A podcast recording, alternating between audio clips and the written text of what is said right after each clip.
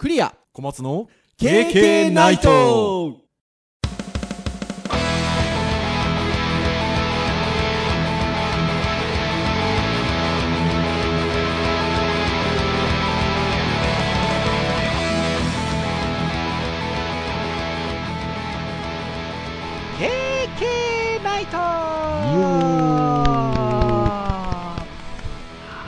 ということで第385回の配信となりますお届けをいたしますのはクリアとはい、小松です。どうぞよろしくお願いいたしますはい、よろしくお願いします。いやー何週間か前にも一度言ったかと思うんですが私のこの勢いが普段よりあるのかないのかっていう感じは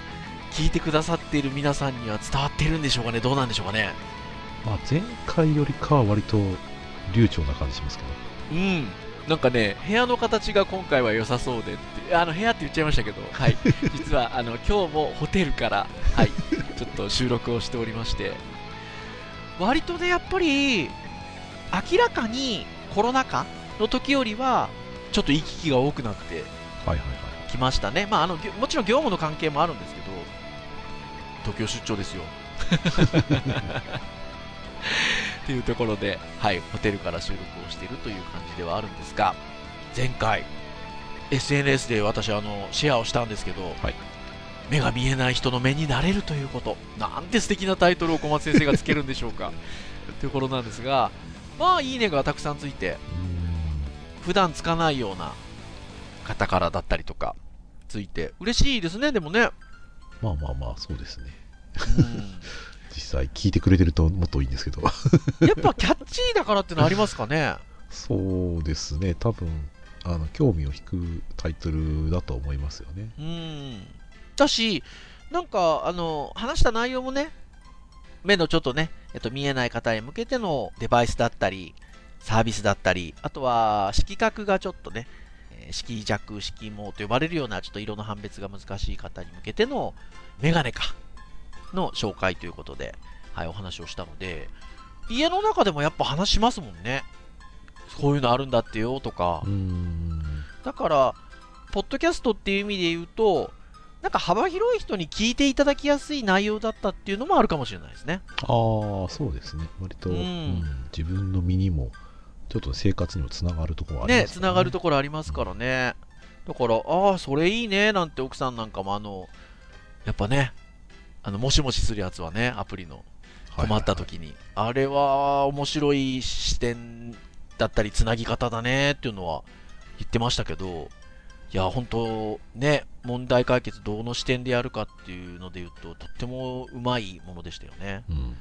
なんか入れてみたんですってね、アプリ。ああ、そうですね。僕インストールしてみまして。でもまだやっぱ取れてないんでしょ？電話。うん、そうですね。気がたまに気がついた時に見ますけどかかってくる様子はないので、多分どっかしらかかってみんな撮ってるんだろうなっていう。なんか、やっぱり多いんですってね。取る側の方がね。ああそうですね。一応その現時点でのえっとどれくらいの人が使ってるかっていうのが一応アプリ起動したところで、あのはい。出てくるんですけど、えっはい。と、僕今軽く見ましょうか。えんっとですね、今僕この時点で多分世界なんですけど、はいえっと視覚障害者の数が、はい。えっとこの Be My Eyes のねアプリ Be My Eyes の、はい。視覚障害者登録されてる方46万、46番。はい。えー、と1886人うんうんうんうん。でボランティアの数がうん。えっとあ10倍以上だな628万あ11人10倍か。まあちょっと国によってねちょっとそのもちろんねばらつきはあるかもしれないんですけどいや、でも素晴らしいですよ。ね。ねまあまあ僕みたいに入れてもしかしてそんなに使ってない人もいるんでしょうけどでもほら、ねその、前回、前回紹介した記事にも書いてあったじゃないですか。はいなんか、電話出れないなとかお役に立ってないなと思っても、アンインストールしないでくださいと。うん、必ず役に立てる時が来るのでって。いや、本当そうですよ、小松先生だから。そうです僕、取れ、照れてない、出れない大丈夫なんです。入れていること自体がもう崇高なことなんですよ。まあなんだってここに入れてない人がいるんですから、まあなんで。あれだけ感動したのに。なんでしょうね。あの役に立ちたいなっていう気持ちとちょっとこう体験してみたいなっていうちょっと両方はい。ちょっと邪推な気持ちもちょっとありつつ、ね。あのまあ、それでも役に立てるんだったらいいかなと思って一応入れてますけど。うん。いや、本当そうですよね。いやとってもなんか面白い回に前回はなったんじゃないかなと思うんですが、はい。さて今日はということなんですが今日は教育会なんですよね。一応カテゴリーの順繰りで言うと教育会なんですが、まあ、教育会って割と、まあ、あの教育会とは言いながらなんか言葉に関してのことだったりとか幅広い意味での教育会ということでやっているのでいろんなテーマで話しているんですけど今日もまたまたですね、敏腕プロデューサー、敏腕ディレクターのですね、小松先生がですね、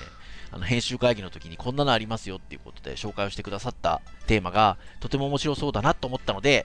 今日はそれでお話ししたいと思ってるんですけど、記事がですね、えー、これ、マイドなニュースか。はい。にある記事でございまして、タイトル、面談で落ちまくっていたコミュ障の人、矢印、古り物職場で大活躍。チャット文化と相性良すぎという記事がございまして、こちらが2023年2月1日付の配信記事ということで上がっておりまして、まあ、コミュ障ですよ。コミュ障。コミュ障ね。どうなんですかね？リスナーの皆さん、このコミュ障っていう言葉に対して、ポジティブなイメージがあるのか、ネガティブなイメージがあるのか、もしくは、まあ、もう、ポジティブだ、ネガティブだっていうよりも、単にもう、あの、一つのワード、言葉としての感覚で取り入れてるのかっていうのは、まあ、あの、人によりきりだと思うんですけど、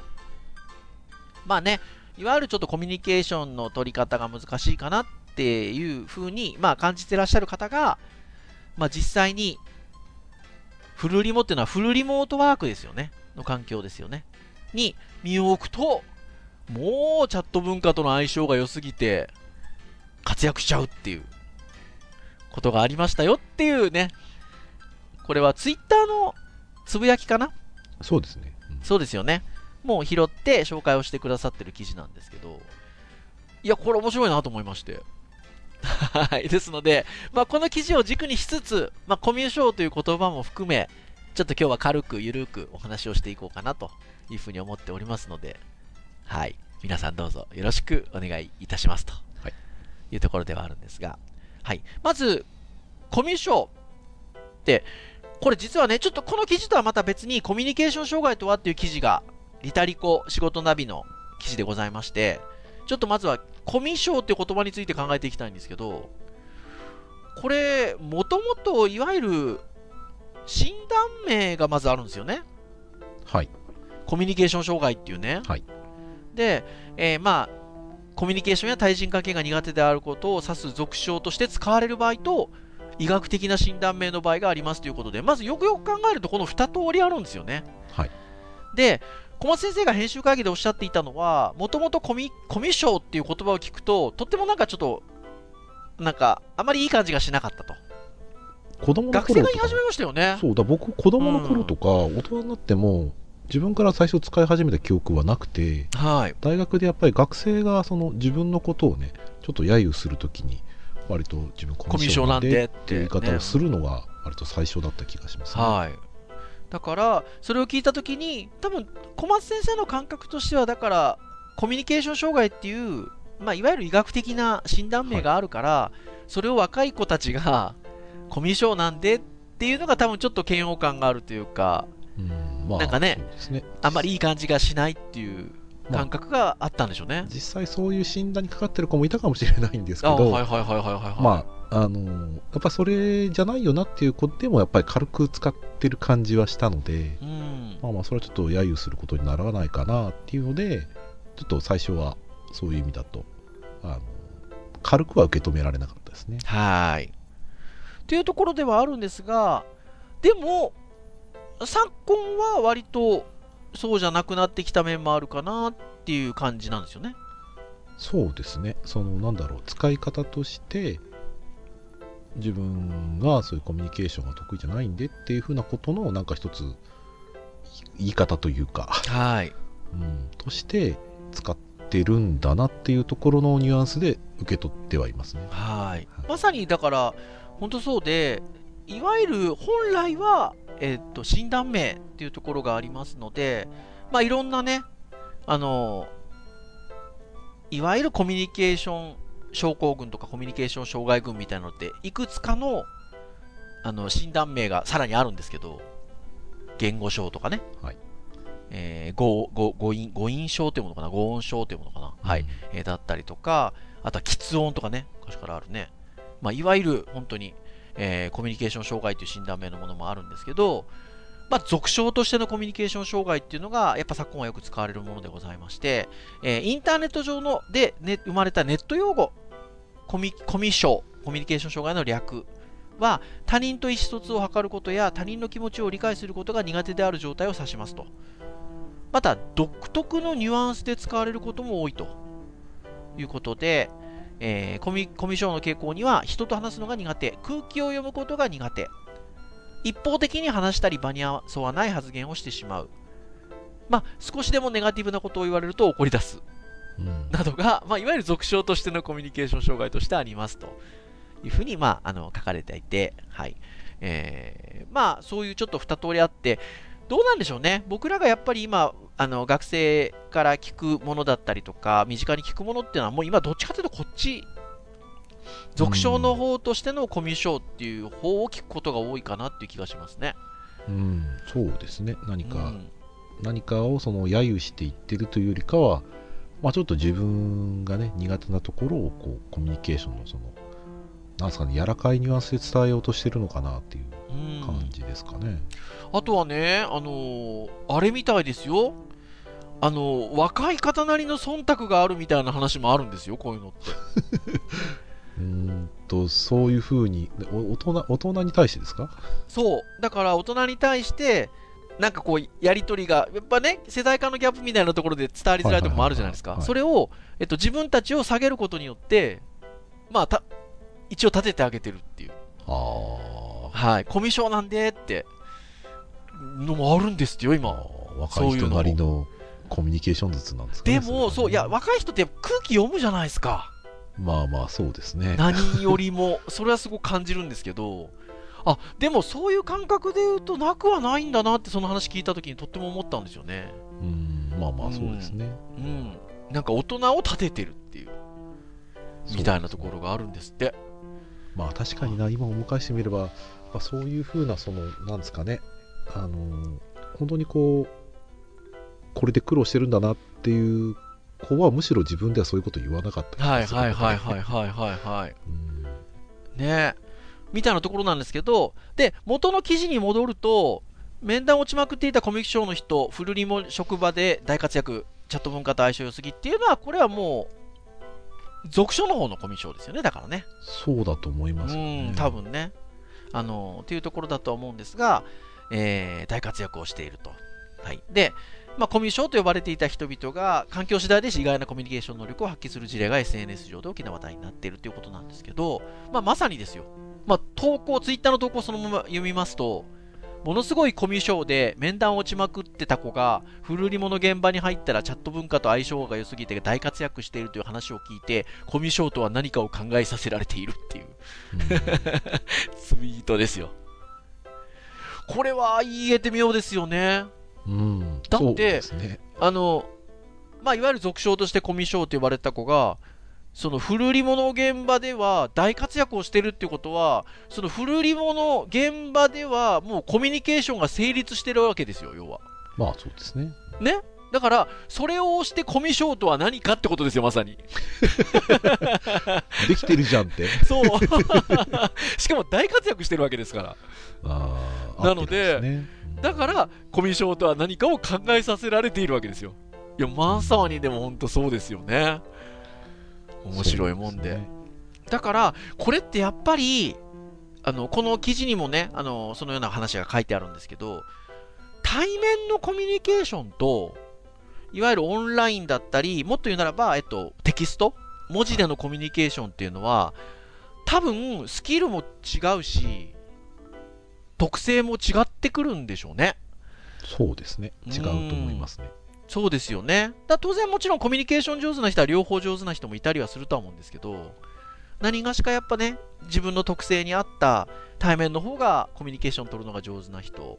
えーテキストベース、こ特に今の文化、私たちの時代に比べると、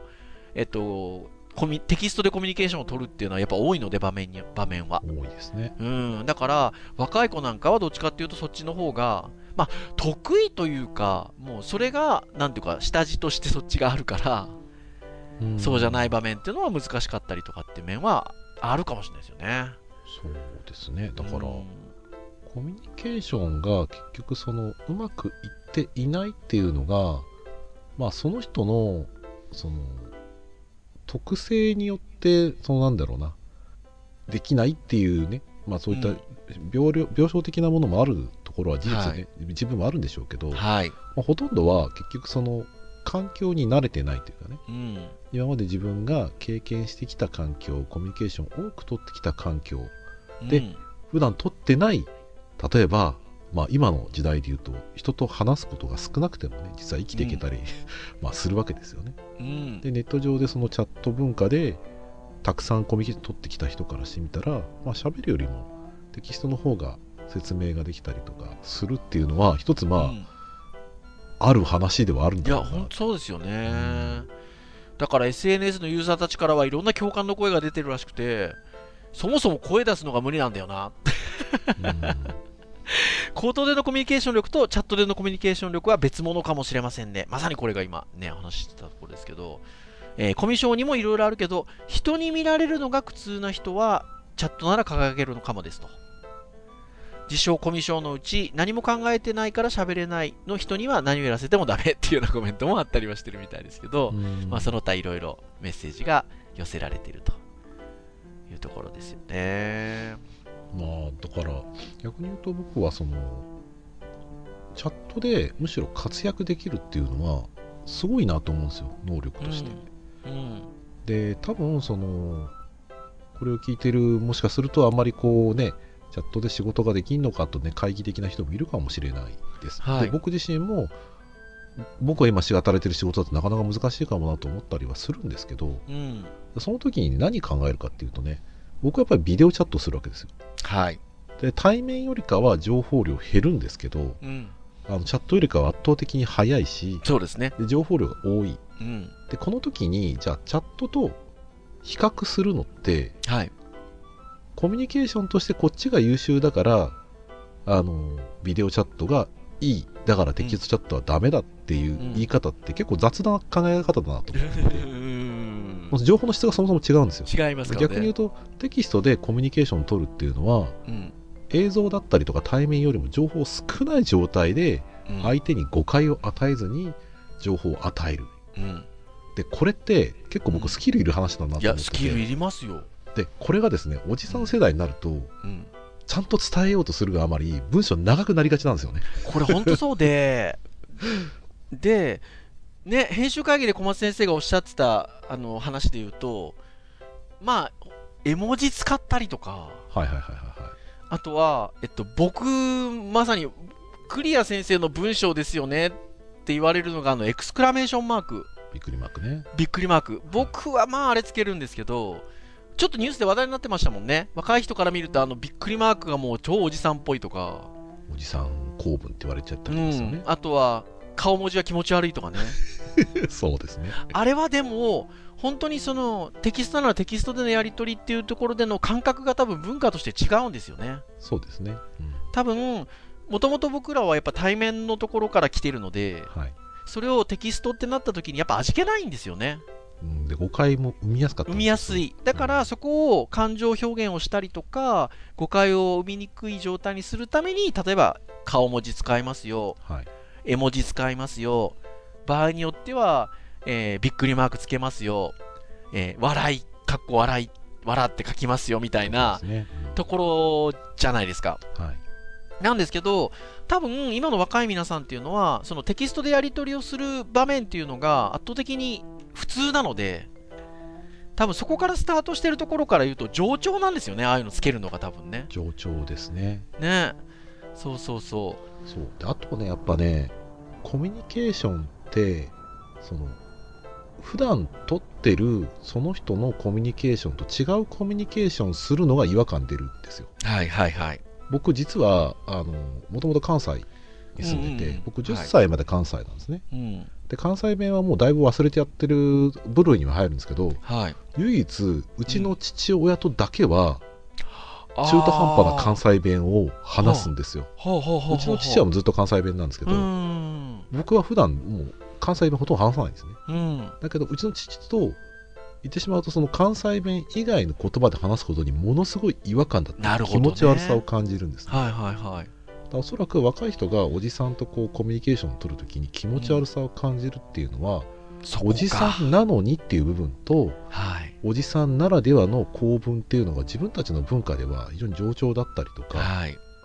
やっぱりその違う意味に捉えて気持ち悪いっていう感情に多分なっちゃうと思うんですね。うん。だからこれは別に僕らはその悪気があってやってるわけでもないし、まあねやってることは別に間違ってはいないと思うんですけど、うん単純に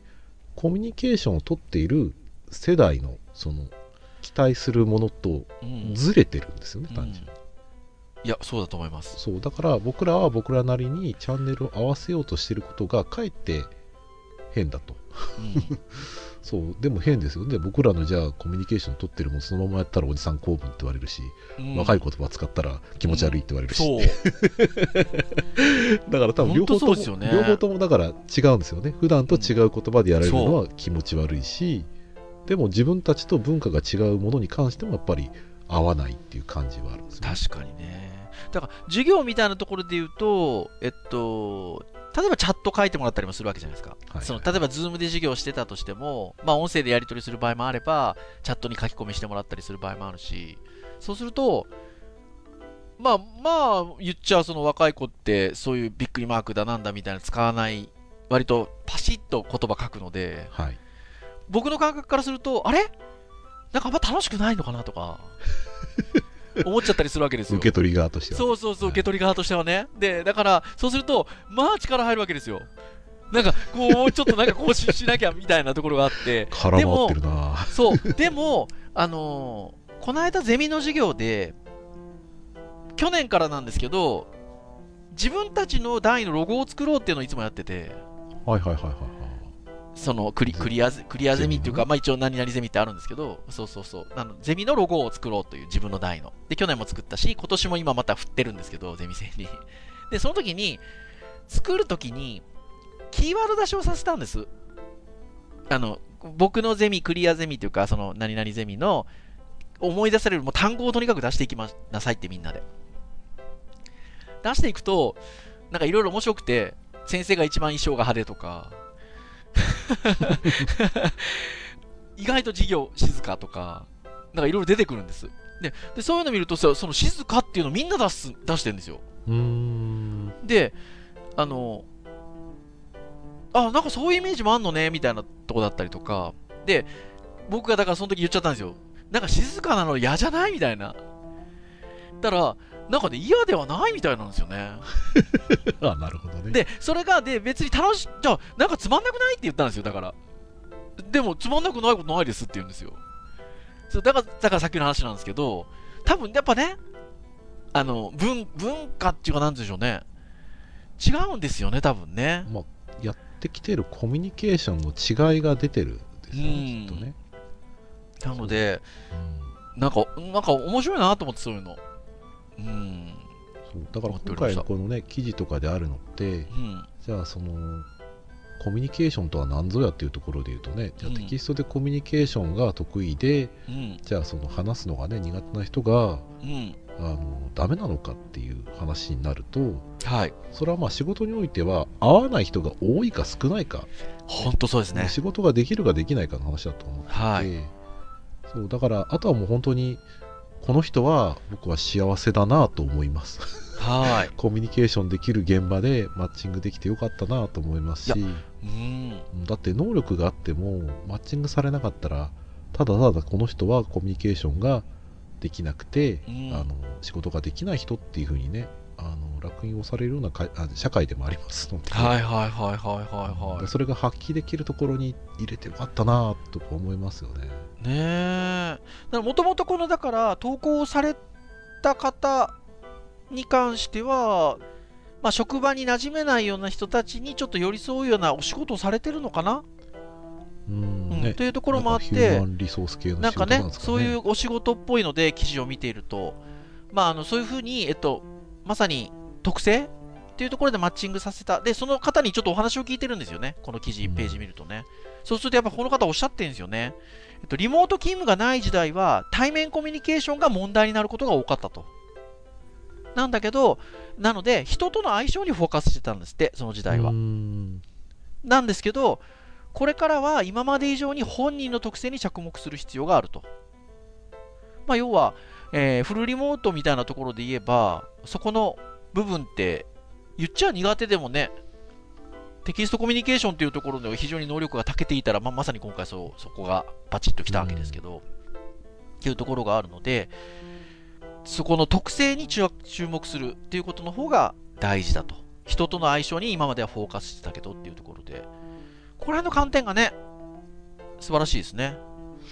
そうですねう。ん。だから、よくね、その仕事において必要なものって何かって言った場合に、コミュニケーション能力。そのコミュニケーション能力は、誰と誰の、何と何のコミュニケーションがうん高いことを指しているのかっていうのは、うん僕ら今後考えなきゃいけない、そうそう考えないといけないんですよね。で、まあ、この方また言ってるのが、意外だったのが、自分もそうですっていう意見が多かったと。ああ。そで、これやっぱね、対面でのコミュニケーションが苦手な理由っていうのはそこの後に書いてあるんですけど、はい即レスを求められる、えー視線が怖い。う。ん。ということで、どっちかというと思考力がないんじゃなくて、シチュエーションの問題のことが多いと。対面の場合は。はい。だから、えーフルリモートの場合にはそこがね、あのいわゆるシチュエーションの問題がだいぶカットされるので、まあ、実はコミュニケーション、コミュ障じゃなくてコミュニケーション取れるじゃんっていう話になってくるっていう、はいはいはい。ね、ところですよね。まあでも、あでもなんか、そこはすごくいろんな要因というか、ファクターを感じるところで、うん。即レスを求められるっていうところじゃあ、ね、テキストの文化で、じゃあ、うんチャットの文化で即レス求められないかっていうと、求められてるというか、仕事できるってことは多分即レスしてると思うんですよ。確かにね。そう。だからそういう意味だと、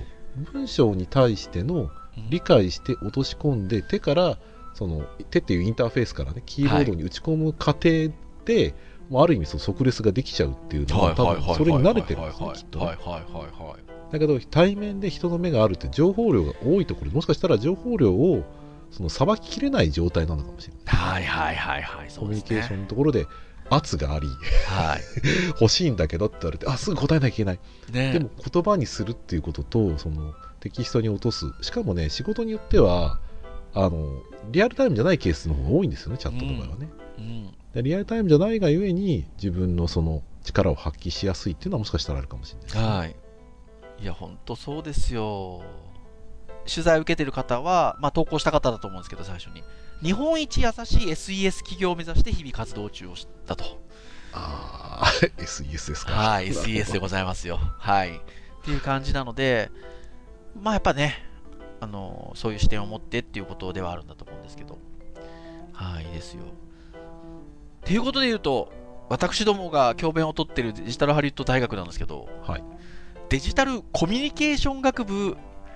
デジタルコンテンツ学科ということで、はいデジタルコミュニケーション学部なんですよね。時々ね、小松先生なんかとも、あと学生に向けてとかっても言いますけど、デジタルコミュニケーション学部だぜっていう、コミュニケーションっていうキーワードは時々言うじゃないですか、やっぱ。言いますねね、だから、そこに関して言うと、こういう、今回のようなちょっとこう、コミュニケーションっていうところの切り口みたいなところっていうのは面白いですね。やっぱ記事としてね。参考になりますね。今後っていうかね。んうんそうですねやっぱりこういう観点がやっぱり特にねやっぱさっきも話したおじさんとねそのうん世代、僕らも最初おじさんじゃなかったわけですよ、そうですよ。うん、で時代が変わって背景が変わって環境が変わっていくことでコミュニケーションが変わっていくわけなので、うん。そうデジタルコミュニケーションっていうところで言うと今までなかったね。デジタルっていう媒体であったり、コンテンツであったり、サービスであったりっていうところで、コミュニケーションが生まれてるわけですよね、はい。でそこが時代時代で変わってきてる。変わってきてる。仕事もそうだしコンテンツもそうだしっていうところは、まあ非常にこう研究のしがいがあるというかまあ、はい。ですかね。コンテンツとして皆さんに考えてもらいたいってう。いうん部分ですね、うんでも確かにね知らず知らずのうちにね卒業制作とかやっぱりねコミュニケーション多い人の方が僕やっぱ評価しますよいや、そうでですよね。いや、本当そうですよね。何かしらのねそのコミュニケーションがやっぱりうん。あると、はいやっぱりいろんなフィードバックだったりそのいろんなね、考え方がやっぱ出てくるので、うん。てなとこでございますよ。は締めとして言うとすれば、いはいそんなデジタルコミュニケーション学部でコンテンツを通してコミュニケーションを取ろうと、いろんな作った作品が見れる。卒業制作展が今月ありますよということで。あーもうステルスにもななってないマーケティングが。でもなんかね、こ今年はちょっと予約制ではありますが、一般の方も入ってくだされるので、はいなんか見て、多くの方に見ていただきたいなっていうのはね、ありますね。2月の10 10日？日、11、12の3日間ですね。金、土、日でございますね。はーい。ですので、まあ、曜日によっては、私だったり小松先生もいらっしゃるので、はいなんかぜひぜひ、あの、学生たちなりのデジタルコミュニケーションたなんたるかの形をですね、見に来ていただけるとありがたいなというふうに思っておりますや。はい、そしてご来場いただいた方はぜひゼミ生たちとですね、はいコミュニケーションを取ってほしいなあと、そうそうそう、本当そうなんですよ追いかけていね。ただけるとはい、ありがたいなっていう、とこですよね。はい、お、意外と綺麗に終わったじゃないですか？もうねこれネタに最初した時にねこれどうなんだろうなと思ってたところもあるんですけど まあ割と考えたりするのいろいろ面白かったです面白かったですね。はい、以上といたしましょうかね。はい KK ナイトは毎週木曜日に配信をいたしております。えー公式サイトアクセスをしていただけますと、プレイヤーがございますので、サイト上で直接聞いていただけますと。ただ、えー購読登録サービス等々で、えー登録をしていただきますと、配信されるや否や皆さんの端末にヒューッとですね、データが飛んでいきますので、聞き漏れなくですね、聞いていただくことができます。えーながら聞きでも結構でございますので、皆さん気軽に聞いていただけますと、KK 大変喜びますということでございます。はい。では、以上にいたしましょうかね。お届けをいたしましたのは、クリアと。はい小松でしたそれでは、次回386回の配信でお会いいたしましょう。皆さん、さようなら。さようなら。